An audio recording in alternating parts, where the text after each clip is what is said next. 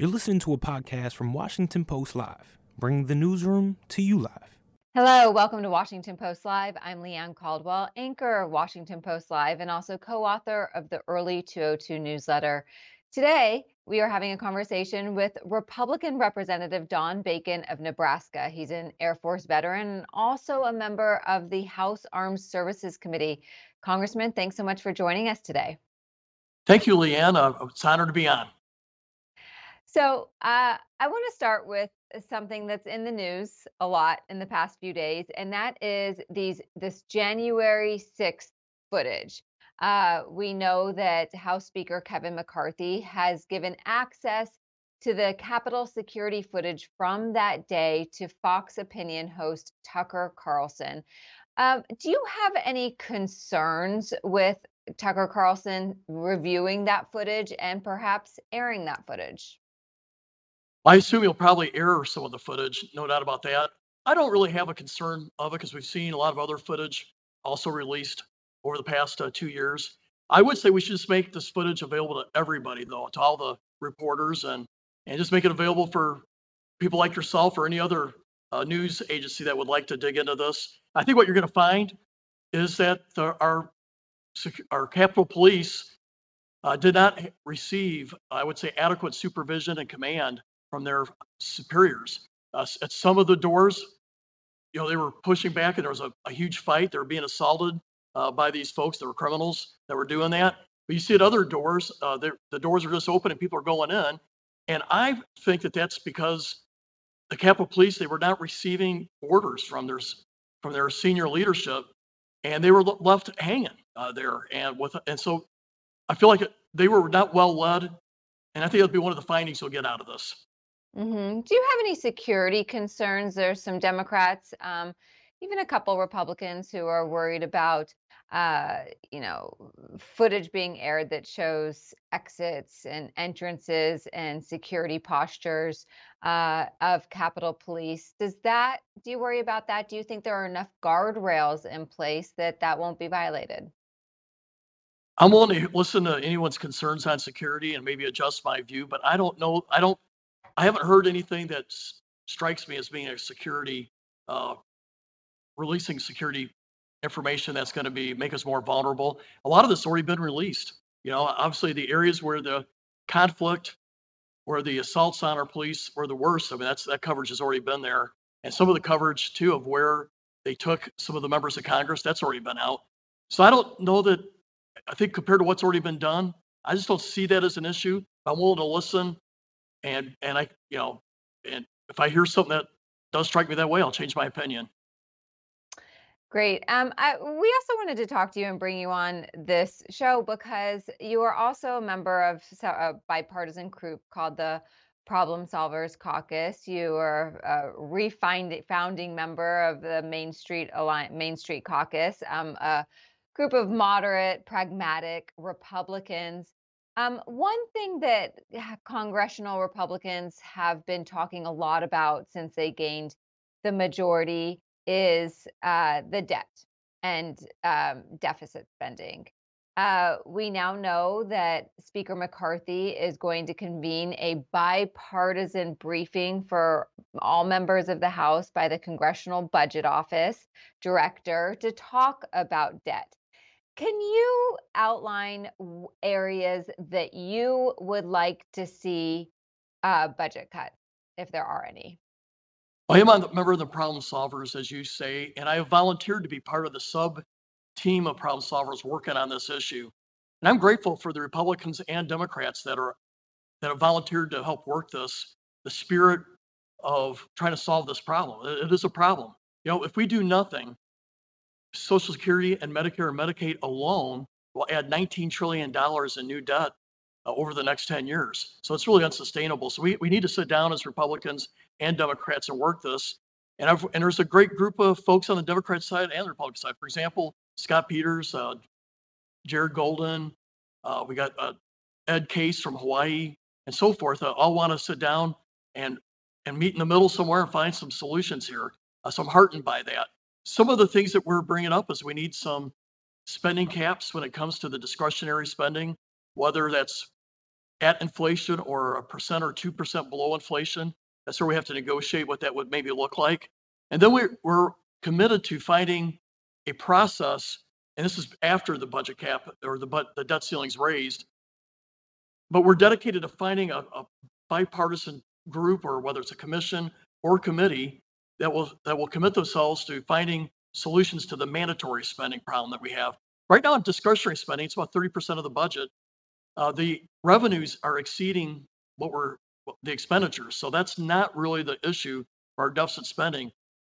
On the mandatory spending, though, the expenditures significantly uh, exceed the rev- revenues, and we're going to have to sit down as Republicans and Democrats and, and solve this as a team. It can't be a Republican only solution, though some want that, and it can't be a Democrat only solution, uh, as some want it.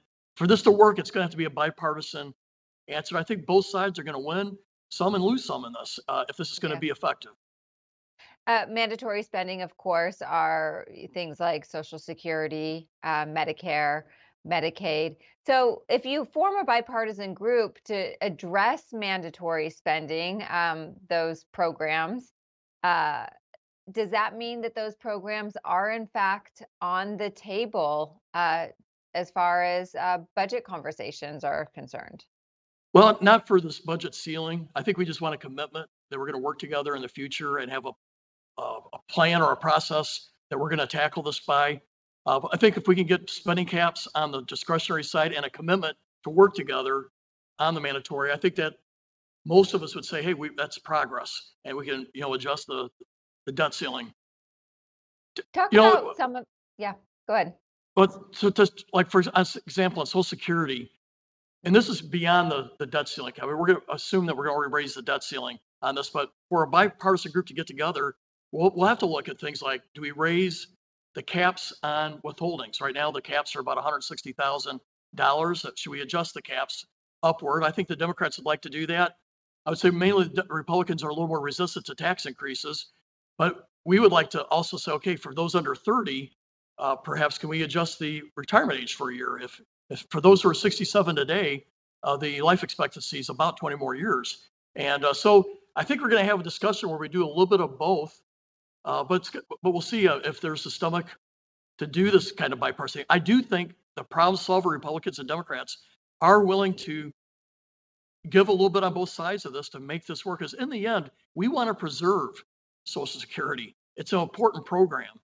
If we do nothing, Social Security will go and solve it in about 2034, and everybody on it will lose approximately 25% of their uh, benefits. That's that's an unacceptable answer.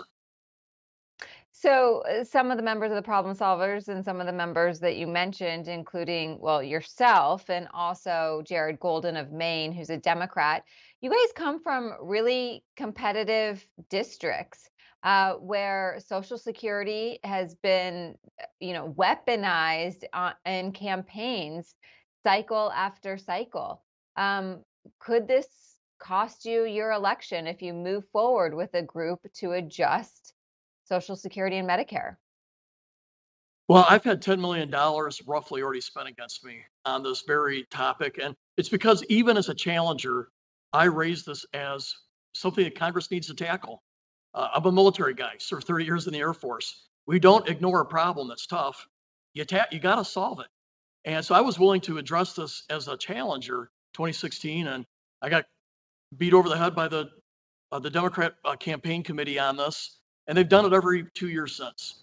Uh, the problem is what they're saying, and this is the campaign folks. Obviously, I think uh, the uh, the good Democrats and the problem solvers know that we have to tackle this. They're not the, they're not the problem here, uh, but this this will likely be demagogued. It was demagogued. I mean, last November uh, that we wanted to cut Social Security. Frank, the actual answer is we want to save Social Security. Doing nothing uh, is not an answer. Uh, it was, it's a bad answer. I'll say that. But I, I do assume that this will get demagogued because when they put do the TV ads, they don't say what we're actually proposing. They just say, "Hey, we're trying to cut Social Security," which is actually actually trying to save it. We're trying to find reforms. Uh, we're willing to adjust the caps, we're we're willing to do a complete fix on this so we can save it. And uh, but it, that's how obviously the ads aren't presented that way uh, when they're trying to demagogue it. Yeah. As far as conversations are going on cutting spending in this cycle, um, the discretionary spending. Just to remind our viewers, that's you know on uh, the Environmental Protection Agency. That's um, a whole host of government agencies. Um, so, what have you guys narrowed down a number of topics that there should be cuts? Well, we're narrowing trying to narrow them down now. To we're sort of in the early stages, even in the problem solvers of this. So I think there's a general agreement. You need some kind of spending caps, uh, and you know we've discretionary spending, you know, has climbed uh, quite a bit in the last uh, president. Well, not really the last president, more the last two years. Uh, but if we could keep discretionary spending within inflation or point or two point inflation, those are not draconian cuts. Uh, th- those are, I just think it, we're starting to point the ship the right direction on this. And I don't think we're going to get draconian cuts passed out of the Senate or signed by the president. So what is realistic? I think within inflation or a point or two below inflation may be an area that we can meet in the middle on and get agreement. So uh, we just passed the year anniversary of the war in Ukraine. Uh, we also do expect um, a debate later this year over additional military humanitarian aid for Ukraine. Uh, do you think that the Republican Party is going to support additional funding for that country? The short answer is yes. It's in our national security interests. And you see the leadership uh, here s- supporting that, whether it's Mike Turner from the Intelligence Committee, uh, Mike McCaul from the Foreign Affairs uh, Committee. I think you can see Mike Rogers also uh, supportive. That doesn't mean that there's a blank check, though, on that whatever President Biden says he, he will get, or even what even Ukraine says they need. Uh, there's we have a right to inspect that, to review it, uh, but we do need to support Ukraine because if Ukraine falls, it will hurt our national security interests in the long run. Putin cannot prevail uh, here. Uh, if he he does, Ukraine will not be the last country he, he bullies. He's already threatening the Baltics, which are NATO countries, and bullies have to be stopped. If you don't stop, they they keep coming back at you. And so the Ukrainians are doing the fighting. That's their courage, their blood. Uh, but we need to give them the, the weapons they need to prevail. That doesn't mean everything they ask for is what they need, though. So we should we have a right to review it. And there's another concern here. Our supplies are go are getting small, and uh, we're running out of some of these weapons, like the Stinger missiles, the Javelin anti-tank missiles, uh, also the HIMARS that are long-range rockets, artillery uh, that we have. So this is also consider- consideration we must have. What do we have that we can afford, and what do we need to preserve for our own defense needs? And also, what do we need to send to Taiwan? Because Taiwan has a $19 billion backlog right now of things they have bought from us that we can't supply to them. So there's some other variables and factors in here that we also need to discuss. But the short answer is yes, we need to support Ukraine. Um, you told me the other day uh, before a hearing on Ukraine where administration officials were testifying, it was an oversight hearing just yesterday. The night before that hearing, you told me um, that you wanted the administration to detail uh, how much other NATO countries are spending in Ukraine to help you tell your constituents that it's not just the United States. Mm-hmm. Um, did you get any sort of commitment from that, from the administration on that? And why would that be helpful? Well, I did get a commitment about three weeks ago from the Pentagon to, to do this uh, as part of the administration's efforts. And what it is is we have a lot of constituents aren't aware of what the rest of the NATO countries are doing, what Japan is doing, what's Australia doing. Uh, and we know Germany lately has stepped up uh, on the humanitarian aid part. But we need to be able to tell the American people and uh, my constituents uh, that you're not carrying this burden alone. America's not carrying this burden alone. But I really don't know right now what that exact number is. And and the administration says they have it at the unclassified level. So I would like them to show us this uh, because I think it will help us make the case uh, that we're part of a team effort here of free countries defending freedom. Is part of the challenge for Republicans right now on Ukraine not is part of the challenge convincing your fellow Republicans who are skeptical and Republican voters where support for supporting Ukraine is softening? Well, I do think part of what you hear is we, we can't be doing this on our own. So we need the information from the administration Mhm. uh, to show hey, this is what England's doing, this is what Germany's doing, this is what Poland's doing, and the Baltics are up to their smaller countries, but they've they've led everybody when it comes to per GDP uh, what they're giving to Ukraine. So I think this will help us make that case. I also hear from constituents, hey, why are we doing this when uh, the administration is failing at the border? And I think it's a false choice. We should be doing both. We should be doing security at our border and helping Ukraine prevail here against this bully. By the way, these are war crimes, crimes against humanity. America does not turn away from that. We have to acknowledge this, what Russia's doing, and support uh, the victim of this, these crimes against humanity, which is uh, the Ukrainians. But yes, we have our side. I think we see some on the Democrat side, but not to the same degree. We, people like myself and Mike Turner, Mike McCaul, and uh, you know uh, Mike Rogers, we need to make our case and and defend that this is important for our national security interest to do. Uh, we, we can't just you can't just keep quiet while you have the some of the populist wing out there, you know, trying to trying to stop us from doing this. Uh, so we got to stand up to, to our principles and make our case. Should President Biden have gone to East Palestine, uh, where the train derailment in Ohio, instead of going to Kiev? Well, I'm glad he went to Kiev. Uh, Kiev, uh, it's at the one year anniversary point. It was probably important for him to do it to show support uh, for Ukrainians. But I also think he could have gone to East Palestine, as you say, and visited uh, there before or after Ukraine. I do think that that was a, a terrible der- derailment. Uh, obviously, the, that local community uh, feels, I guess, lack of a better word, terrorized by what happened because they can still smell the fumes. They can still taste, uh, you know, the th- that fumes that were up at, that, that are in the air that they're inhaling. And so I think it would have been wise for the president to go there at some point, probably preferably before uh, going to Kiev. Hmm Um, and you talked about some of the populist wing in the party. Uh, for example, um, so, one of those people who doesn't support additional aid to Ukraine is Marjorie Taylor Greene, and she has been online a lot talking about uh, that the red states should separate from the blue states, um, a national divorce. What is your response to that? I think it's ridiculous. Uh, the, whole, the whole topic's ridiculous.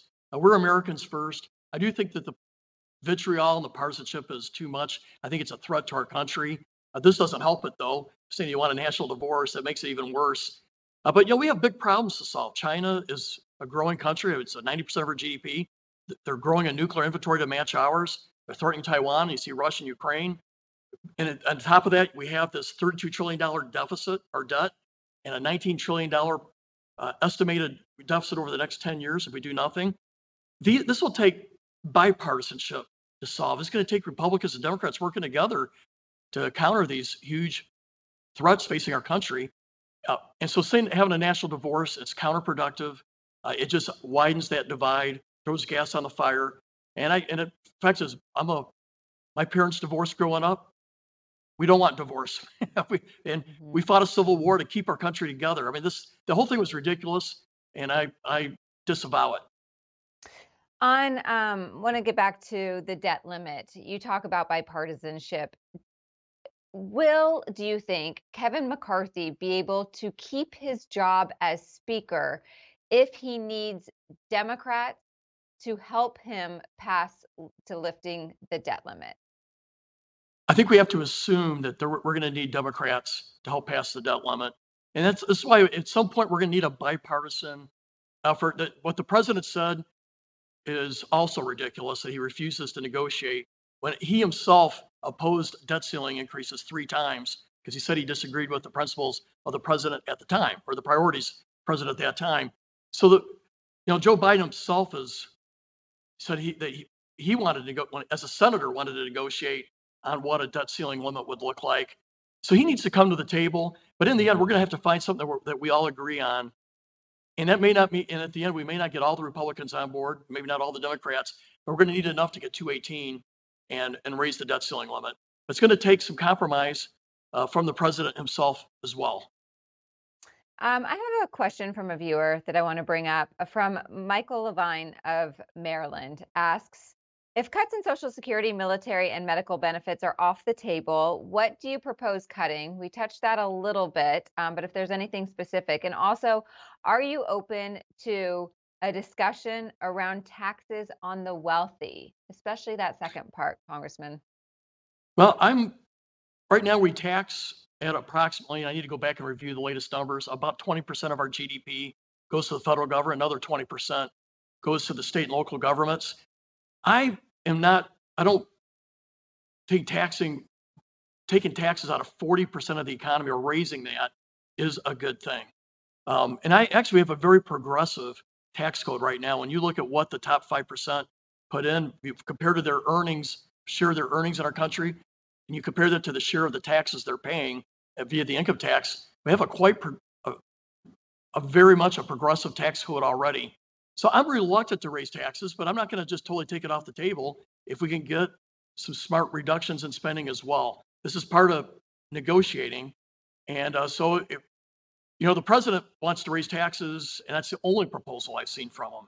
But what about reductions in spending as well? And so we, so I'm not going to take it off the table, though I'm, I'm reluctant to do so. We already are taxing 40% of our economy, and that's a lot. Mm-hmm. On earmarks, that's another conversation as the appropriations process starts in Congress. Uh, where do you stand this cycle on issue well, on earmarks? I early on voted against earmarks, but they passed, right? So the, the concept of earmarks or targeted spending, uh, community spending uh, passed. So at that point, I had a I had a choice. Uh, do I put in submissions for our own district or not? And I decided that you know our district deserved representation and a, and a, and whatever the budget limit is, that at least some of our priorities are considered in that. So I've been submitting requests after working with our mayors. I have about 12 mayors uh, in the district. And we also have uh, three sets of county commissioners. And so I work with them and the mayors to figure out what some of these priorities can be. And, and I put and I'll submit them. So I will support uh, putting in our list of priorities that whatever the budget limits are whatever whatever they end up being, at least our district's also considered uh, with what's left. What, what what so that we're not left out. Mm-hmm. I want to talk about abortion. Um, mm-hmm. This is an issue, obviously, that was a big issue in the campaign. Also, after the overturning of Roe v. Wade, you had a 15 week abortion ban bill, um, but you also say that you don't support abortion um, under cer- any circumstances. So where do, where are you right now on the issue? Um, can you be specific on what mm-hmm. should happen? Well, just philosophically and, and with my Christian faith, I believe human life is valuable. I believe God creates humanity that we're created in His image. So we have significant value uh, in God's eyes. We have an eternal uh, future. So, on principle, I want to defend life, and I believe the unborn child uh, is humanity and it uh, deserves protection. I also know there should be exceptions, or you know, for example, uh, for uh, life of the mother, protecting the mother's life, as just as, as a case in point. Uh, I find most Americans right now support a 12 to 15 week abortion ban. That's the middle of the bell curve. If you look at polling, if you go to the right of that, you lose support. If you go to the left of that, uh, you lose support. And I would like to point out that two different bills in the last Congress would have removed any uh, restrictions on abortion from states up until birth. And only one in five Americans support that. So I would say that was an extreme part of the pro choice side uh, of this. Uh, but I want to get the agreement that I, the best agreement that we can get where the voters are at. And so on principle, I, am pro life. I also know where the voters are at right now, and they're, and they're at the 12 to 15 week, week point. And I think that that's where we should put our efforts uh, because that's where the majority of Americans are at. Are Republicans going to to um, to legislate on this issue. There were some bills at the beginning of the confer- Congress, excuse me, um, that didn't have the votes. So what are Republicans going to do right. about it? Well, we did pass, you know, the late term or the baby born alive uh, bill, which, by the way, it does happen. A lot of people deny that. Uh, the fact is, I have met two victims that survived an abortion that are adults today. Uh, one was missing an arm uh, from the, that whole process. And so this does happen, but uh, there is a debate in the conference. Do, do we just leave this with the states and let them decide, or should there be a rule uh, for Congress? And I, right now, Leigh Ann, I can't tell you where the majority's at on that. I think there's a lot of folks that say, let's leave this uh, to the states. But really, the Supreme Court said it was up to the voters. It's up for the voters to decide this. And the voters decide this through their elected representatives, I would say at the state and at the federal level. So I do think there's a role at the federal level to figure what can we what can we agree on? You know, where's that at? And I will tell you with the filibuster in the Senate, uh, I think that those any restrictions on abortion will probably be pretty high. Uh, I mean, there won't they won't be they'll probably be much more at the late term abortion phase if we can break the filibuster on that. So I don't think you'll get a whole lot done out of the federal government because you have the filibuster uh, there. You may get a late, a very late term abortion restriction that may be at bust, but most of this work will be done at the state level. I want to ask you about uh, House Speaker Kevin McCarthy. He had to make a lot of concessions to become Speaker of the House. So far, uh, do you think that he has um, appeased the right flank of the party too much in how he's governed?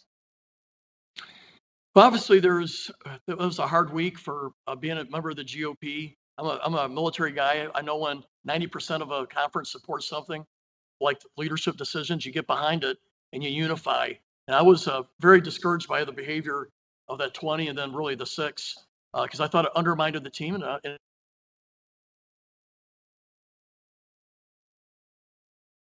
mm. Oh no, I think we lost our connection. Let's wait just a moment. Great. Congressman, you're Are back. back? You're back. Okay. Uh, the one area that I disagreed with on the first week of January was the single vote to vacate the chair. Um, we'll see. We'll see that becomes if that is a problem down the road. I'm just not. I'm not sure how that will turn out. I, I do foresee one. It just takes one or two members to not like something, and then we go go back into what we had the first week of January. And I don't. I don't think that'd be wise. Not good for the party. Not good for the House, for that matter. Now there were concessions made on the Rules Committee, uh, but I think that the, those were all right. Uh, there were there were some committee spots given up to the Freedom Caucus across the board. I actually think that was smart. Uh, so right now, I think there wasn't. I think other than the vacate the chair motion. And just to tell our viewers, vacate the chair is the so that members Yeah. can vote McCarthy out of the speakership role. Sorry to Yes. interrupt. That so that's the one area that I disagreed with. Uh, but I don't think so far. I, I don't see where it's hurt us, and I don't see where the Kevin went too far outside of that one position. But I think we had to do it to get the vote. So, uh, but I thought I think Kevin's doing a great job, and I feel like he is represent all of the uh, conference right now. Great. And we are almost out of time, but I want to ask you about presidential politics. Um, there's a couple people in the race so far, one including the former president. Others are expected to jump in. Where do you stand? Who do you want to see win the nomination? I want to get a conservative that also unifies people, can attract the swing voter, the independent voter. Uh, that has a unifying message, which means you got to have someone that has a presidential temperament and comportment. And I think that's what caused uh, President Trump's loss in 2020 primarily was a lot of those swing voters, independent voters, didn't like uh, the name calling and the the the perceived chaos that,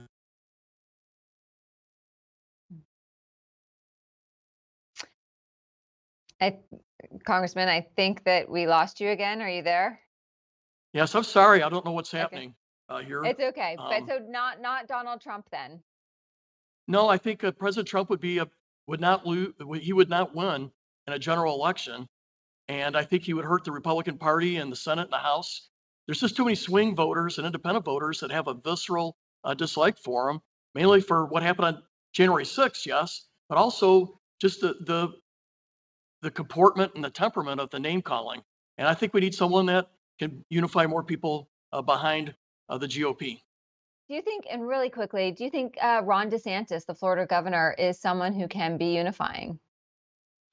Well, he did it in Florida. Uh, he he won the independent vote, the swing votes significantly. So he's proven it in Florida, and he won a re-election at record levels in Florida. And to me, that's a judge. That's a that's something you can judge uh, a person how they will do in the presidential level. Florida is very important. He won it overwhelmingly a re-election. We need someone that can win re-election.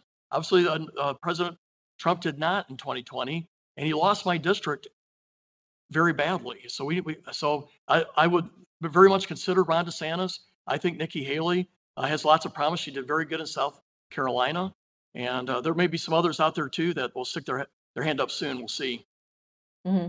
Great. Congressman Don Bacon, Republican of Nebraska, member of the Senate or House Armed Services Committee, also member of the Bipartisan Problem Solvers Caucus. Thank you so much for your time today. I really appreciate it. Thank you, Leigh Ann.